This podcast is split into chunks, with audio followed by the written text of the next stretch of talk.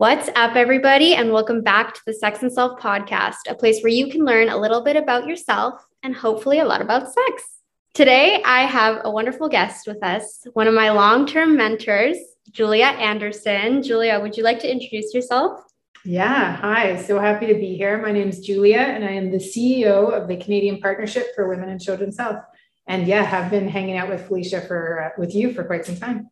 I know, and this is our first time in real life. This is my first ever in person yeah. podcast. This is oh. crazy oh. talking. Yeah, I've never done this before. It's always on Zoom. Okay, so well, is... so it might be awkward. I hope not.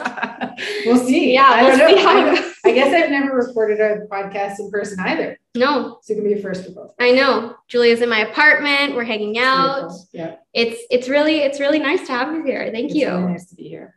And Julia's been someone that I've looked to quite often for mentorship and you know leadership insight and what it's like to be a woman in this industry. But I kind of want to talk to you a little bit about how you got here because obviously it wasn't something that happened overnight and uh, i know that it's been i think for a lot of people it's a very like individual and uh, like challenging and strange journey being kind of a ceo and being a woman and being in this industry too so i kind of want to ask you like from the beginning like how did you kind of get into this industry and like were you always hungry for uh, you know, le- did you always see yourself in a leadership position or did you always want to be kind of where you are now? Was that like the end goal?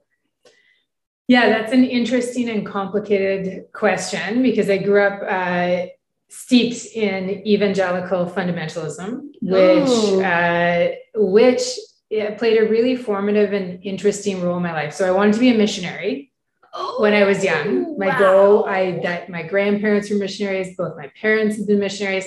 So I wanted to be a missionary. So I saw myself as for sure out in the world and doing good or what I perceived to be good. Um, and within my church, so without going uh, too deep into the technical details of uh, fundamentalism, churches are very different in how they treat women. So overall, patriarchy reigns. That is 100% true. Uh, but there's different, I think, approaches to the way that women and young women are treated within the church. And mine was, I would say, on the progressive side. So they really saw that women and men had a role in taking God's message forward um, and, and enabled that. So my first speeches uh, on big stages with five, 600, sometimes uh, a thousand people were all through my experience at the church. I was up, you know, giving testimony or things like this. I did a lot of drama, a lot of art, a lot of creative kind of, you know, um, a critical part of the way that evangelical Christianity spreads is through people who are good with words and good with ideas and things like that. And that was highly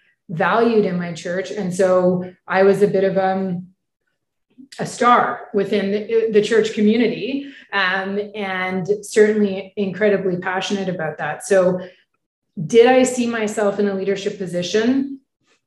Sort of. I knew that I couldn't be a pastor, you know, or an elder. So the highest positions within the church were occupied solely by men, and that was by policy um, or by practice of that church community. So I didn't really have a clear picture. I definitely never said to myself as a young person, oh, I'm going to be a CEO or, or lead something. But I obviously had some skills and competencies with traditional leadership things like, you know, being able to talk to crowds, being able to convince and um, negotiate and influence and those kinds of things. And I was using those tactics uh, just for very different purposes than I uh, have landed now using some of those same skills that I developed.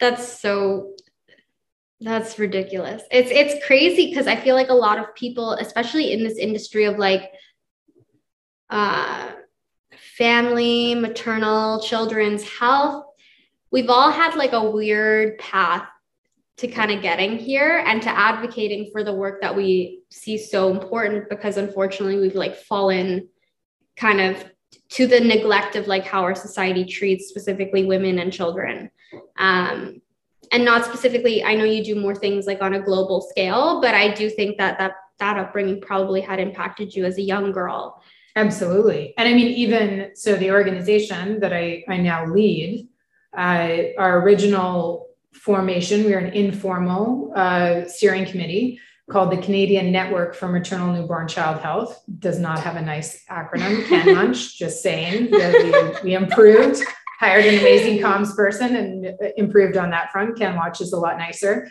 Um, but the reason that, that CanMNCH formed was because of all the then Millennium Development Goals. So this was the World's Progress Report, report card on um, all measures related to poverty, inequality, wealth, um, environmental. On all uh, MDGs, we are moving forward, except for on maternal and newborn child health. So those the, were the only two MDGs where we were slipping further and further behind. And in this moment, um, and this is getting into some of the policy stuff. I know we don't want to spend a ton of time here, but at this point, with the world on fire as it is, with crisis unfolding everywhere, what are we seeing slip first, fastest, and falling furthest behind? It's women's health. And it's, it's always the case, whether you're talking about the pointy edges of the women's health uh, sort of sector around abortion, around SRH, or the kind of work you do, or whether you're talking about just moms and babies and you know the very kind of apple pie sort of work it's always the first to go and i, I think that's a really you know it's a really interesting study in the way our society is set up even at the most basic health interventions to hold women behind and so you know i'm very passionate about that and i think yeah it did weave it did weave i mean my reason my rationale for leaving the church was fundamentally because women couldn't take leadership roles.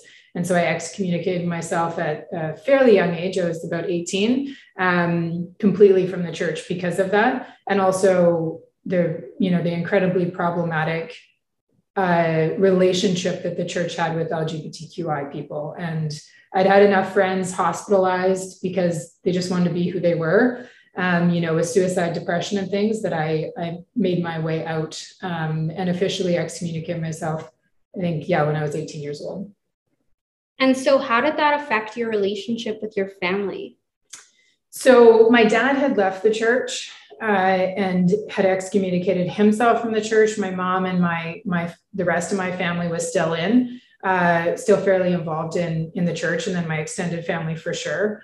I would say uh, the one beautiful or maybe confusing thing about evangelicals is that they do draw on love as their primary reaction, at least in my case. And so I didn't, you know, I wasn't one of those stories you hear of Southern evangelicals and things where their family cut them off and no longer had communication. But I would say it, it made for complicated conversations around the dinner table, complicated conversations. I mean, when I disclosed to my parents uh, that I was having sex, this is a Sex and Self podcast, and I remember, I remember because like who tells, anyways, it was a weird thing to, but because it was such a signal that I left the church, I felt like it was really important uh, that I tell my parents that I was having sex outside of marriage because this was 100% unacceptable from uh, the evangelical fundamentalist uh, perspective. And my father said, Well, don't get AIDS and don't get pregnant which I failed on one of those fronts. Uh, and, you know, my mother said she felt like it was a death uh, in the family. Like it was such a, a signal to her that I was, you know, my internal eternal damnation was uh, a sure thing that it, it really felt to her. And I believe that it felt to her like, like it was a, a death in the family. Right. And so those reactions, um, you know, I think speak to the way in which those sincerely held beliefs play out in people's minds because I believe that it was fear that that caused her to make that comment. Um, but it also, you know, it's rather disturbing that that would be that having sex, something so beautiful, one, I was in a consensual, lovely relationship, and that that couldn't be discussed outside of those two comments. Now, when I told my mother that I was pregnant, uh, which was, by the way, only a few months after the conversation about having said that I was having sex, um, because family planning and birth control were not conversations we talked about in the church. And we're not allowed to go to sex ed and things like that in school. Um, and so when I, I told her that her reaction was, I'll quit my job and I'll take care of the baby so that you can go to school. So Oh she redeemed she redeemed herself in uh, in that conversation. Um, but I, I imagine it would have been a quite different conversation if I had said I was choosing to terminate the pregnancy. I didn't choose that, but I can imagine that it I would not have had a, a receptive. I I don't even know if I would have told my parents in that case. I probably would have taken that on my own. Yeah, I think what's really beautiful about that conversation that you just kind of disclosed is that I think your mom probably comes from a lot of religious trauma, which is why she had those responses.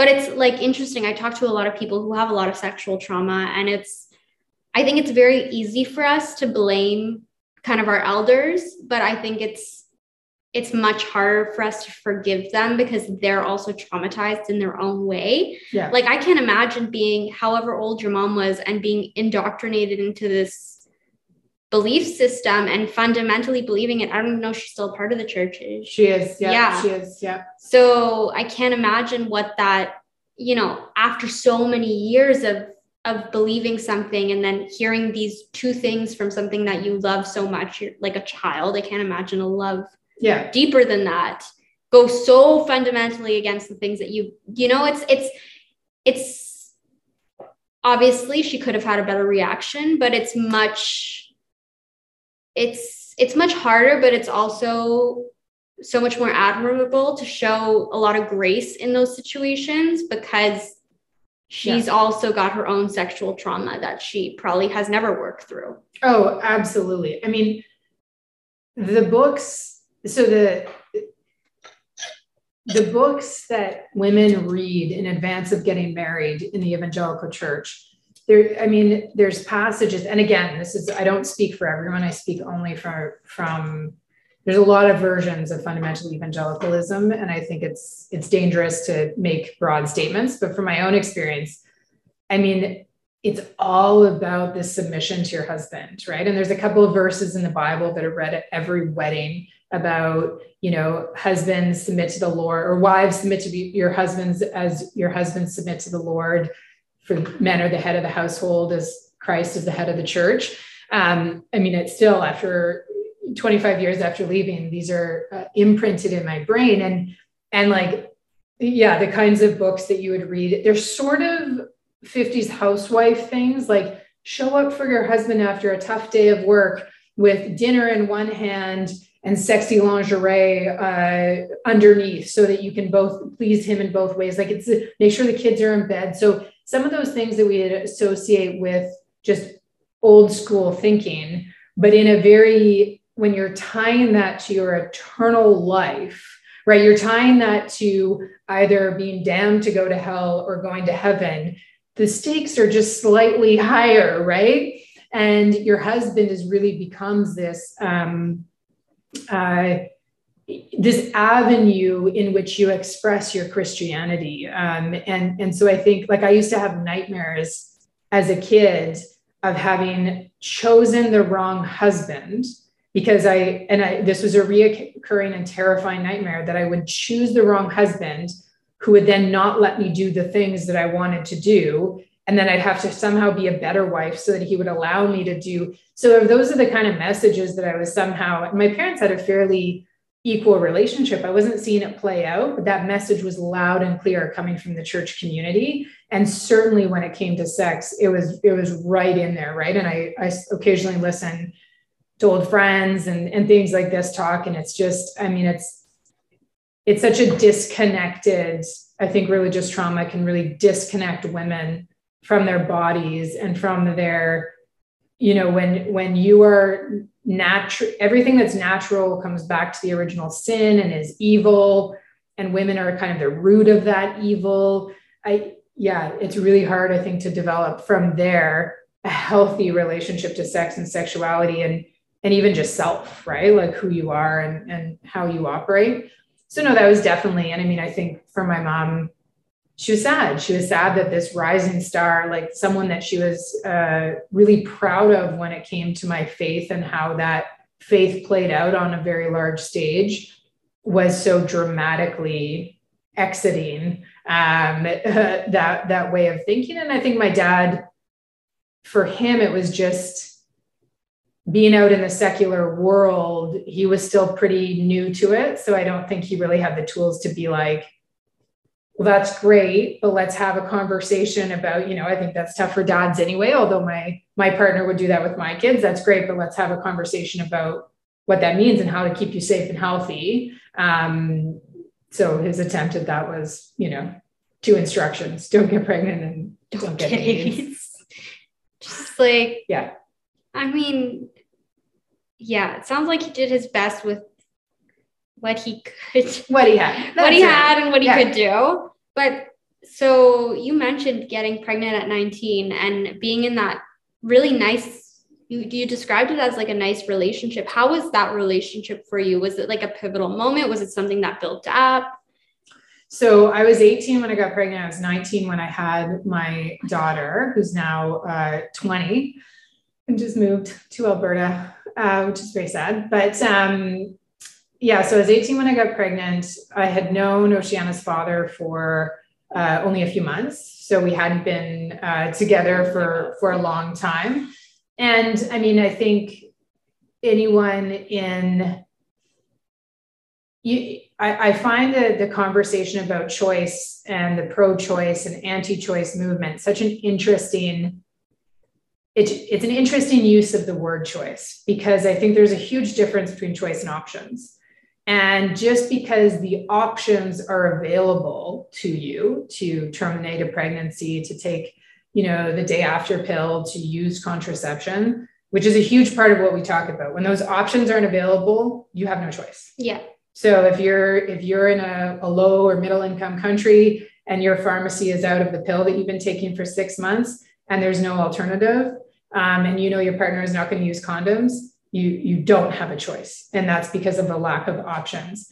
But sometimes when all the options are on the table, choice is still a construction. It still it still has to come from everything within you that's built up over years of whatever training the imprints of the sort of teaching that you have the sort of uh, examples that you have around you. And your ability to access those options can still be quite quite limited you know? And so when i got pregnant um, there there was no question in my mind around having an abortion or not there was there was no that option that was on the table was not a choice that I could access at that point. I was so fresh from leaving the church. It was the same year that I left the church. I was still really grappling with a lot of those with my, you know, with my soul, like these big existential questions, still trying to figure out if I was, um, you know, going to go to heaven or hell or if those places even existed. Um, there was no, for me, there was not a big decision there. It was, uh, I knew that I wanted uh, to have the child. I knew that I had made the decision to get into that situation. And I also, though I didn't anticipate the degree to which my family would be supportive and amazing, I did. My best guess would be that they would be supportive, you know, and that they would do what it took to make sure that this child was well loved. It's also very typical for women within the church to get pregnant very young uh, because you're not having sex before marriage. You get married young. Many of my cousins got married before they were 18. And so I wasn't, my cousin who is exactly my age, our kids are the same, uh, kids are the same age. So it wasn't untypical in that community of fundamentalists to have children quite young. So it wasn't shocking in that way, in a way that I think it would be quite shocking in a lot of communities to be pregnant at that age um, and my entire family. I mean, all of all of the reaches. My grandfather, who was a pastor, my other grandfather, I remember him saying, "Well, a lot of kids do it, and just many of them don't get caught." You know, like that was his response, which was hilarious. Um, so I got caught, and he recognized the kind of unfairness in the way that that was placed on women and not men, and um, you know, I, I, got nothing but um, nothing but support from my family, which I think a lot of women are not, uh, do not have that luxury of a mom who's like, yeah, I'll quit. You need to go to school. You know, I'll quit my job, which she more or less did, by the way. She moved across the country. Uh, I moved to Ontario from then Saskatchewan, and my whole family came with me a, uh, a, a year after I moved out. my dad got offered a job transfer and they all moved out to Ontario. Oh and my god. Helped me raise uh, the amazing adult that is my daughter uh, now. So they they put action behind those words too, for sure. That's so that's so lucky. But I, I really appreciate the way you presented choice because I think that that's something that we kind of neglect to factor into, especially in like a country like Canada where you think that or, or for for the most part most of these resources are quite available if you have access to a pharmacy which isn't something that is like accessible in like indigenous communities but for most local and rural communities you have access to these things. But i think also bringing in that religious element is like super important in the conversation because you you probably did have access to those resources but had anyone told you that those were available? No definitely not. And there's also i mean this is getting into it. It's like the stuff of therapy sessions but there's also when when you're so conditioned to believe that something is so wrong. And i would say uh, sex is an obsession of evangelical Christians. Like I went to lo- like Bible study things that were weeks, these programs that were weeks and weeks on end, all about how not to have sex. Like it's an obsession. Sex is an obsession in the evangelical Christian community. And you know, no, Dr. Dobson, look him up. Like, and he encouraged boys to masturbate before uh, dates, but girls, there was no thought because girls didn't seek pleasure, according to Dr. Dobson. Um, but for boys, it was good that they could release while trying not to fantasize because fantasizing was sinful too. It was a whole thing. I mean, it's just so ridiculous the lengths that the evangelical fundamentalist community will go to to embed within its community that sex is so wrong until you get married and then you're supposed to have like wild crazy sex. Yeah and that happens overnight. You learn how yeah. to do that in yeah. one moment. Oh yeah no, one all, swift moment. one, the ring goes on and you're a wild woman in bed. No and this was i mean huge issue for so many of my friends and cousins and family who you know there's no yeah, I think after you've turned well, yourself off for that long, it's really hard to flip that switch. Have you seen um Bridgerton? The, mm-hmm. the first season where so good. they're yeah. asking like how do you how does one make a baby and it's just like and then you're supposed to get married and then the mom takes you into the room the night of your wedding and she tells you all of these things like how stressful yeah to like you have to put the performance of your lifetime on totally and we i mean there was a bit of a tradition within our community that the night before, so the bachelorette party, what what in the secular world you call the bachelorette party, there's a prayer session for the bride, but also a passing on of wisdom. But the wisdom, and I I can't tell you how many of these I've been to, but the wisdom. So I remember being at one where uh, I had a kid by this time. So clear, I am having sex because I produced a child. So sex is in the equation, I wasn't married. And so the circle went around. And so if you're an unmarried woman, you're supposed to just sort of pass and just engage in the prayer. But I decided I should pitch in with my advice too on good sex.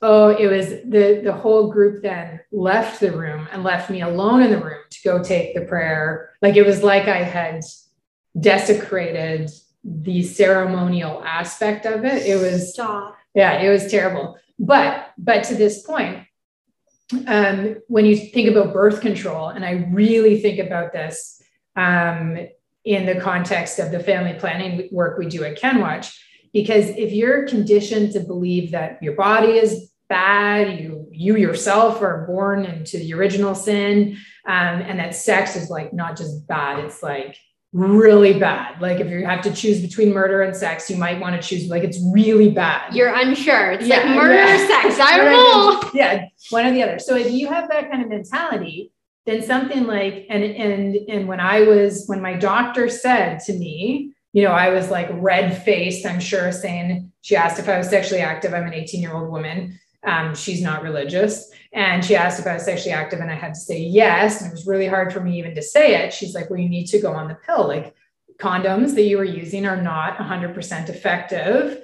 Um, and especially if you're not using them all the time, right? So she's trying to give me some education. The idea of taking a pill every day that was a reminder of how sinful I was and how, even though I had left the church, there was no way, right? There was no way I could confront it at that point with with that level of commitment to take a pill every day. Um, and, and so, as she rightly predicted, I was pregnant within not very long. Um, and, and I think it's really interesting because when we go into communities and, and talk to people about what are the barriers, it's again, it's not always about the options on the table. Sometimes it's about the options that are quite internalized um, to these, these women and girls. And folks all along the gender spectrum who need to make choices that are preventative um, because they don't they know the future state that they don't want to be in uh, but working backwards sometimes is not it's not a straight line right? Yeah and i think sometimes the unlearning is even harder than the learning itself. Absolutely. So it's like it's very hard to teach what's the saying? Like it's hard to teach uh like an old dog new tricks mm-hmm. and that's like so relevant to this whole conversation yeah. And so when you kind of got to that point and you had the support of your family and you continued to pursue your education, what was that like? Like, I can barely keep myself alive. So, like, the thought of having another person and even just, you know, it's, I, I can't imagine what that responsibility is like, even if, with the support of a whole family unit. Like, that's still your child. Did you like like how was that balance? And also how did you make money? Mm. so yeah both interesting questions. I um, so i moved to ontario because i wanted to study international development uh, and there was only three universities in canada that offered it and they were all in ontario. So i applied um, and picked a town that i'd never been to peterborough because i was i got into u of t and guelph. I think it was guelph both who had development programs and i'm like toronto seems really big like it feels like a big city. So maybe I won't do that with the new baby. Um, and Guelph seemed too much like the, the city I'd grown up with. So Peterborough seemed a bit different. So I chose that, moved out here. It was, like I said, about a year later that my family moved out. Um, Oceana's father moved moved out as well. And I mean, I think it's it's been fascinating to watch for me, my friends who did it the correct way and in their 30s had children or their late 20s, they've had these entire adult lives that they ne- then need to let go of, right? Like they grieve for the loss of the time, the energy, the space. I went from high school to motherhood, right? Yeah. I, I, I lived, luckily, I did live a year alone. My last year of high school, I lived, stayed in Alberta when my family moved to Saskatchewan. So I had like, I knew how to pay a bill. Um, but I pretty much went to from high school to motherhood. So I didn't know any other life, you know, and I just didn't know any other options. So for me, it made sense. I think the biggest um, challenge was not knowing how to self advocate. So when you feel like an exception or an other, so other people don't have kids, you do it can be really hard sometimes to, to outline your needs when you feel like you're this constant exception. And I remember um, I at my first job, this woman was in and she was in, so she was in her 30s, I think, and she had had a baby and gone to teachers college. And we were having this conversation. So I'm 21, 22 at my first job. She's 31, 32, just finishing teachers college and we're commiserating on how challenging it is to have a baby and go to school. And she's like oh but i just why didn't you just bring your baby and like just breastfeed and that's your right? And kind of took a bit of an offense to me saying it was so hard to find childcare. She's sort of in that community of people who maybe question childcare. They just and i was like yeah easy for you to say. Like you're 32 years old. You know you're paying for school and you have a right to be there. Like i i'm feeling like an outs i felt like an outsider the entire time. For me to bring my baby into a class when like i already felt like i barely belonged in the class in the first place and there's all these like secular people that i don't know this world of sec like it's all a new world for me. Um, and i'm not going to be like popping out the boob and breastfeeding in class. Like that's just I'm not their friends. But you're also a peer. Like she's not a peer anymore. Like when you're 31 in a university class, you're not a peer. Exactly. It's a totally different ballgame. Like it's yeah. it's you can't like especially because your peers don't have anything like they can't compare their life to yours at all. And it's not like there's a, row of 21 year olds in no. the breastfeeding section of lecture. Yeah. Like, yeah, absolutely. And it, I mean, years later, I had my son. So 11 years later, I had uh, my second child. And I was doing my master's at that point, part time while working full time. So, like, him and I went on a field course to Mexico when he was seven months old six months old. And I was popping out my boob with the entire undergraduate class. I'm the only master student. No issues, right? Because it just, I was grounded in who I was. And I also knew that these, these were not, as you said, my peers. These were younger students. And I was felt like I could norm because I was the first mom that they would run into and I could norm what was going on. And I was in a supportive environment but yeah, I just I remember feeling the judgment, which I think um, you know, people talk about how judgmental the community that I was raised in is, which is absolutely true. I think we in the feminist community need to really check ourselves around how judgmental we are and how, you know, the kind of woke Olympics of being um, so performative and so scripted in how we act as feminists and not recognizing that people come from a whole host of places. And certainly when i think about you know equity and diversity and experiences like that of women of color which i i can't i can't understand and i i don't know i haven't had those experiences some of those lessons of being othered in that way are what i take into that because i think you know just recognizing that people come from really different places, right? And that, yes, sex and self, amazing. I'm so proud of what you're doing. And I love what you're doing because it's it's about this wake awakening. But I think we have to recognize that that awakening can be so slow and so, you know, make space for the baby steps that people are trying to take because we're not all at the we're not all at the same level comfort with the same words comfort with the same things. Um, and we want to make a to make an inclusive community i think we have to be really cognizant of that. Which i know you are.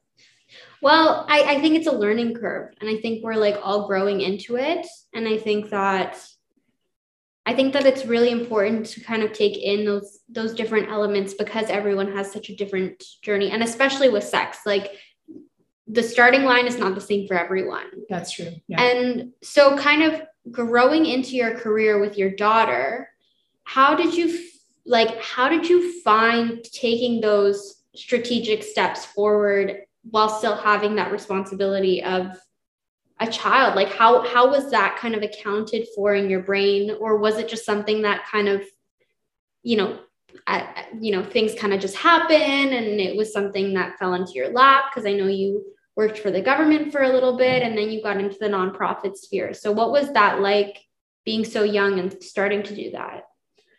I was really lucky. Uh, my first job, so I had probably put out 200 to 300 resumes. Oh and this is a time where you were, it was a hybrid of emailing and mailing. So some things were online, but um, it's 2005. So you still had uh, many which you were printing and, and sending in. So I was located in Peterborough, which is outside of Toronto. I Oceana's father was willing to maybe move to a different place. Um, at that point, we were shared, you know, sharing responsibilities, but not living together.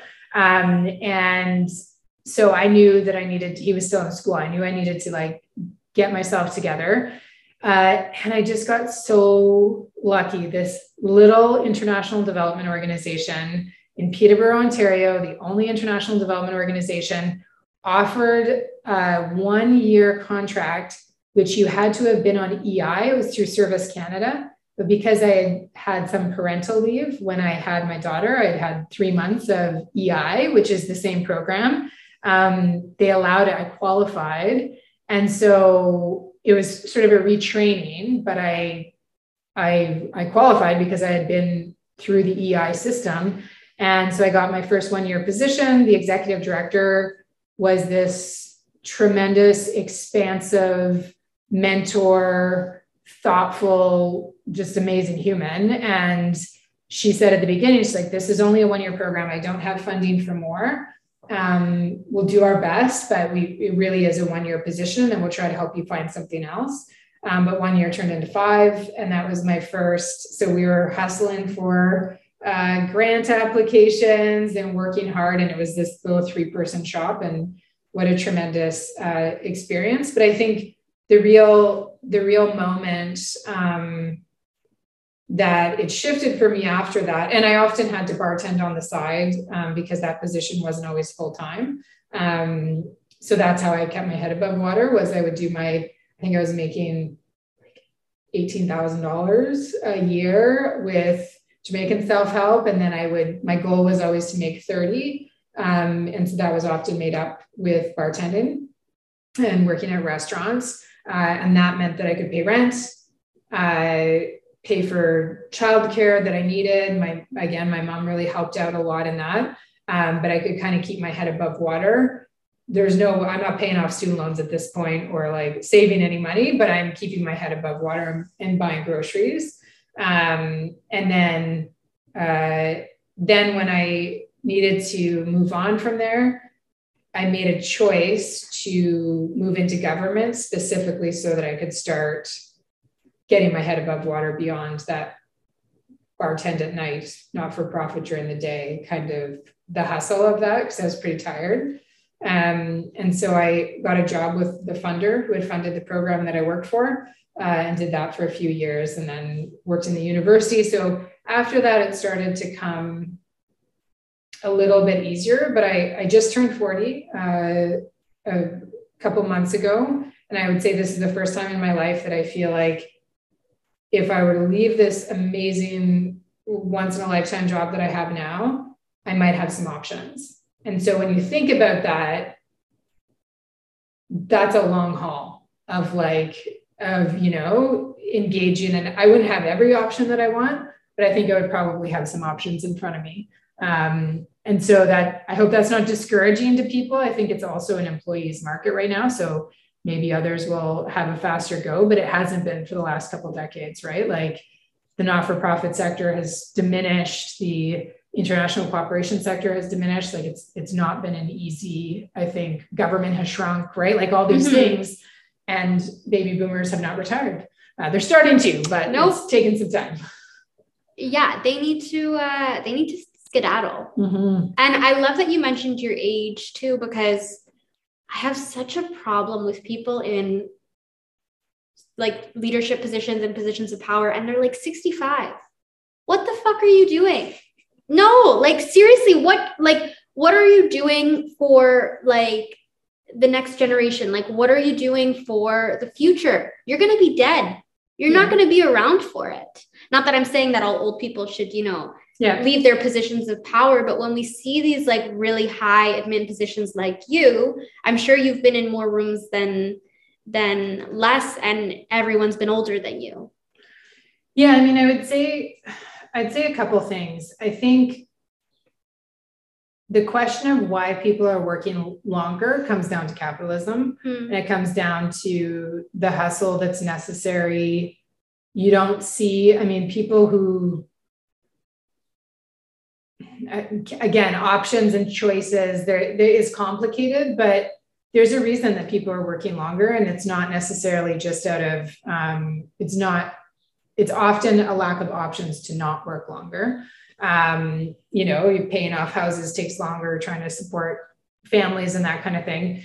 So the question to me is how do we create space and mentorship relationships and co-leadership relationships that allow us to not just talk about the skills that the next generation needs, but actually give people practice in a safe space to take risks and make mistakes and apply some of those different and new ideas to the workplace um, in a way that also allows for the kind of experience that comes with you know i have members on my i have the most amazing board of directors. I'm super lucky and a couple of retired uh, folks on my board, and their decades of experience can answer questions before I even know that I have a question. And I've really come into a place of grounded confidence where that is so exciting to me that I can be in the room with them. It's so exciting that they can anticipate some of the challenges that I'm going to walk through and help guide and support me. I didn't feel that way when I was 29, right? When I was 29, it was a threat. And so I think we need to find we need to find that space where, you know, not to be hippy dippy about it, but where everyone's skills and contributions are valued. But I would say that the pendulum swings, right? The pendulum swings from get all the older folks out.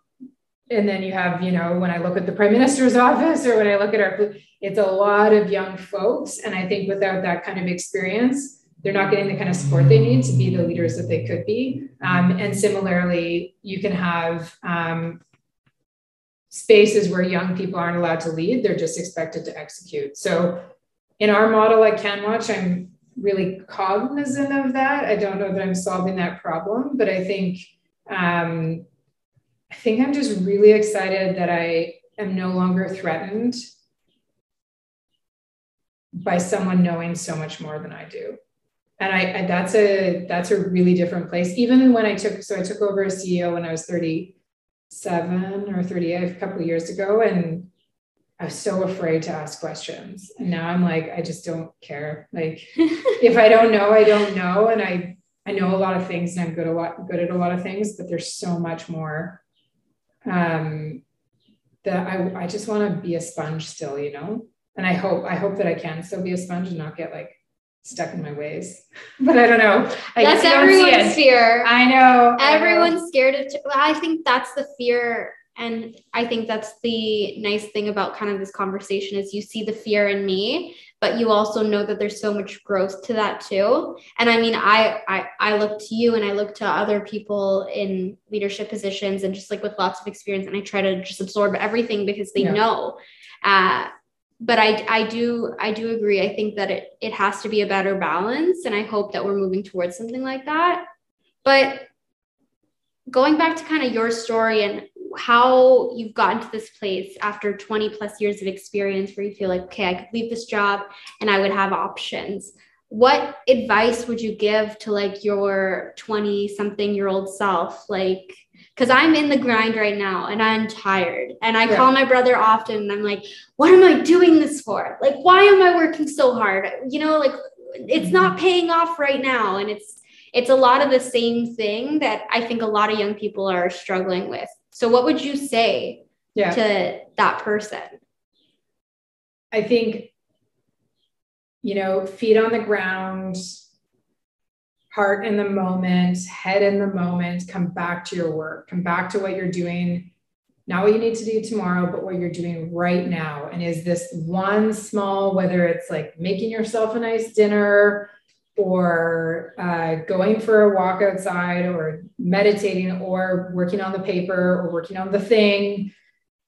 But coming back and grounding yourself in the right now i think is the biggest. I spent so much especially when i took my government job i was quite convinced i had sold my soul. And like the evangelical references um, are, are meaningful. Like i was i was heartbroken that I had abandoned my path of like the not for profit, gritty international development. And I went from making, I'll, I'll, be really clear, I went from making that 17 to 20,000 to 65,000. So that's, wow. you know, a huge jump. I didn't negotiate at all, which I still regret. Um, always negotiate. Take them for what they yeah, have. Always negotiate. Um, but you know, that, that was this huge jump. And I was so guilt ridden about that because I, I was I was like I've abandoned my purpose. This isn't my I'm supposed to be doing like international development anti-poverty work and I'm working for the Ontario government and I, I just I wish that I could go back to that version of myself and say come back to the right now and the right here. What are you doing today that's meaningful today? And just trust trust that that's going to build and lead and contribute to something maybe that's bigger or maybe you'll change your mind about what bigger looks like like either path is okay at the end of the day coming back to um, coming back to the moment by moment and living really uh, yeah, really kind of presently. I think the second thing is that there's, I know very few people who have straight paths to, and then everyone says that and knows that, and then everyone expects that theirs will be different. It would be like, oh no, I'll start my offer and then I'll build my offer, and then it's going to be great, and then you know I'm going to get my PhD, and the, those paths don't really exist and there's a reason for that and that's because there's so much learning that needs to happen along the way connections you make and you change your mind right like what looks amazing and what the goal is today will fundament i hope fundamentally shifts for for you and for everyone listening in five years i hope you're not your goal isn't identical but we're sort of we're sort of conditioned to believe that whatever i want right now in my medium and long term future is definitely the most that's definitely the thing that's going to stay constant. And I, I don't know very many people for whom that has stayed constant. And it's not about not having a vision, not having a, a, a goal. That stuff is all important, but recognizing that the journey and the learning is going to shift you, right? And that, and that's the exciting part. You know, who is this this person that I'm going to be in five years? If we have another conversation in five years, I hope you're you're seeing a whole different, exciting new version of me um, that's closer to that kind of authenticity that I'm that I'm seeking, right? But it's not going to be the CEO of CanWaCH who you know is discussing with you, and you're not going to be the the CEO of Sex and Self. That's discuss. We're going to be fundamentally different people, and that's so exciting. I think. I think so too. I think it's very daunting when you're young, but I I it's a very like it's a constant thread when I feel like I ask for mentorship. A lot of people say a very similar thing, which I think is really important for us to kind of hold on to. So I'm really happy you were willing to come and talk to me in person. This is so awesome. nice. It's so nice to not look at a computer screen when I'm recording. Oh, it is so nice. Um, and yeah, where can people find you? Where can people find CanWaCH's work if they want to volunteer or support? Yeah. So things? you can find me on, I don't even know my handles though. This is how terrible I am. But you can find me on our website. So www.canwach.ca. So that's C A N W A C H dot. Uh, and I'm pretty sure it's linked to my LinkedIn and all of our stuff uh, right there on the website. But follow us. Our comms people are amazing, always putting out good content about our 100 actually now close to 500 members across Canada, uh, Canadian organizations working internationally, uh, connect into our events. Uh, there's so much good work happening uh, because I have a once in a lifetime team that's doing amazing work. So come out and support. Absolutely. And everything will be linked in the Sex and Self podcast bios. So if you want to check it out, it's all going to be there. But thank you again so much for coming on. I'm so happy to have you, Julia. Thank you for having me. Make sure to subscribe to the Sex and Self podcast for more episodes like this. And make sure to check out all of Julia's information at the links below. Thanks for listening.